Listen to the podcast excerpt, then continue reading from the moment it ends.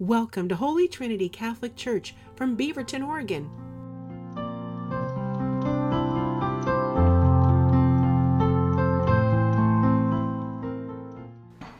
Good morning, everybody. I want to start by saying thanks to our uh, readers for having the courage to get up here in front of you. You are uh, an intimidating bunch. So, thanks, you guys. Good job. Good job this morning.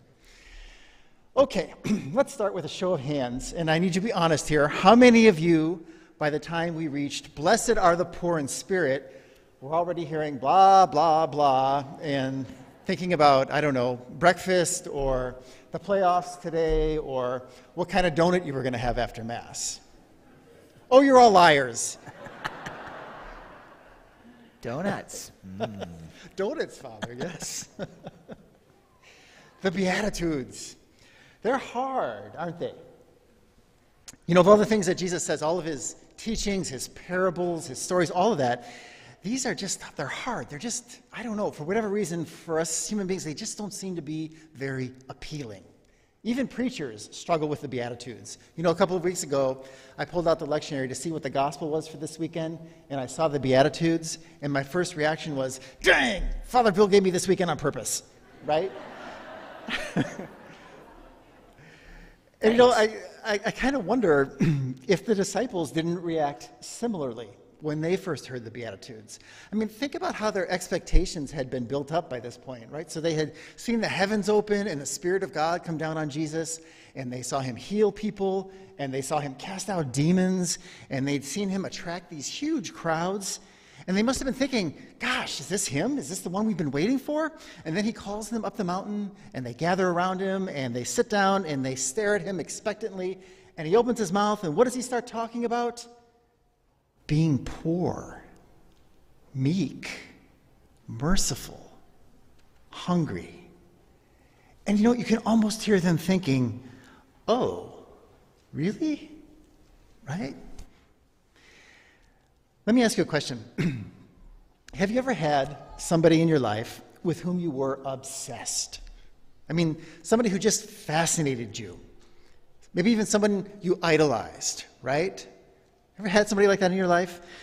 Until that day when maybe they go and say something stupid or they do something foolish, and all of a sudden you realize, hey, that halo is tarnished, right? Or that pedestal has a crack in it, right? Your eyes are opened.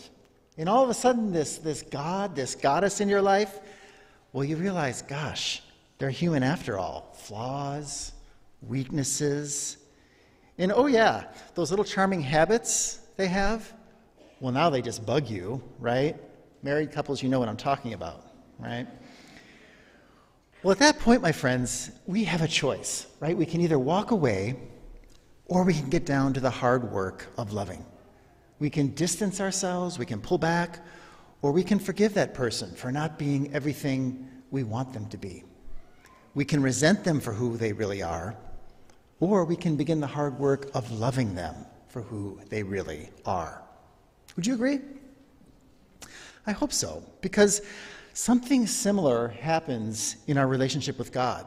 You know, most of us who come to faith, and, and here I'm not talking about just coming to church and just following the rules, but most of us who have a genuine, committed, personal relationship with the Lord, we come to that because of some positive or maybe even powerful experience of God in our life, right? It could be the answer to a prayer we've received, or maybe a word God has spoken in our hearts, or some other way that God has revealed himself to us in our lives.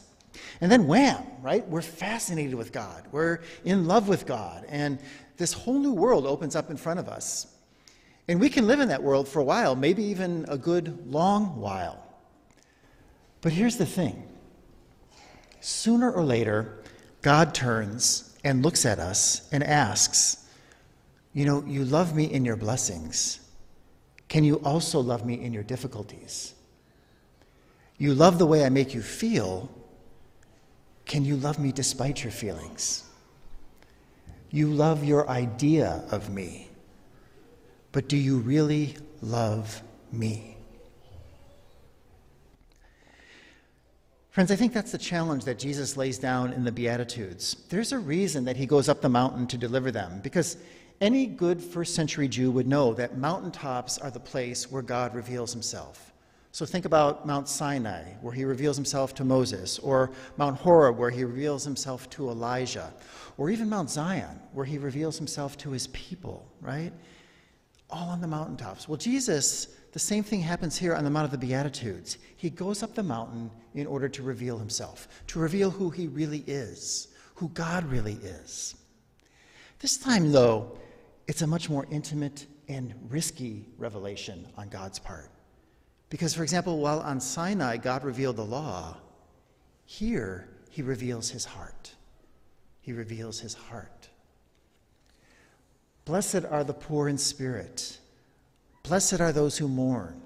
Blessed are the meek. Blessed are the merciful. Why? Well, because it's in our experiences of poverty, helplessness, loss, hurt that God, for his own mysterious reasons, meets us most intimately. In his inscrutable plan, these are the places where we seem to perceive him most clearly. This is where God's self emptying love touches us most profoundly. St. Paul will say the same thing in his letter to the Philippians. He says, Brothers and sisters, put on the mind of Christ, who, though he was in the form of God, did not regard equality with God something to be grasped, but rather he emptied himself, taking the form of a slave, coming in human likeness, and found human in appearance, he humbled himself, becoming obedient to death, even death on a cross. So that's what we're talking about here, you guys the cross. In the end, the Beatitudes are really about God's love for us hidden in the cross. God waiting for us in the difficult places in our lives. It's not easy to trust that, which is maybe why the world runs away from it. I think God looks at us and says, Will you run too? Will you run too? Or will you step in? Will you step in trusting that I'm there? Can you only love me on your terms? Or can you learn to love me on mine? So, guys, this morning, what I want to encourage you to do, what I want to encourage all of us to do, is take the risk and step in. You know, a few weeks ago, Father Bill gave us the Surrender Novena. And if you haven't prayed it yet, I would encourage you to pray it this week. If you've prayed it already, go back and return to it. I've been praying it for the past couple weeks every day, and I can tell you there's strength and there's courage in that prayer. There's a peace in that prayer that the world doesn't give us. You know, all of us have those hard places in our life, places that are out of control or ugly or sad, hurting, places that we wish were different. Those places aren't a barrier to God's love, just the opposite. Because of what Jesus has done, God now waits for us there. So pick up that novena, put your hand in His hand, and begin the hard work of loving God.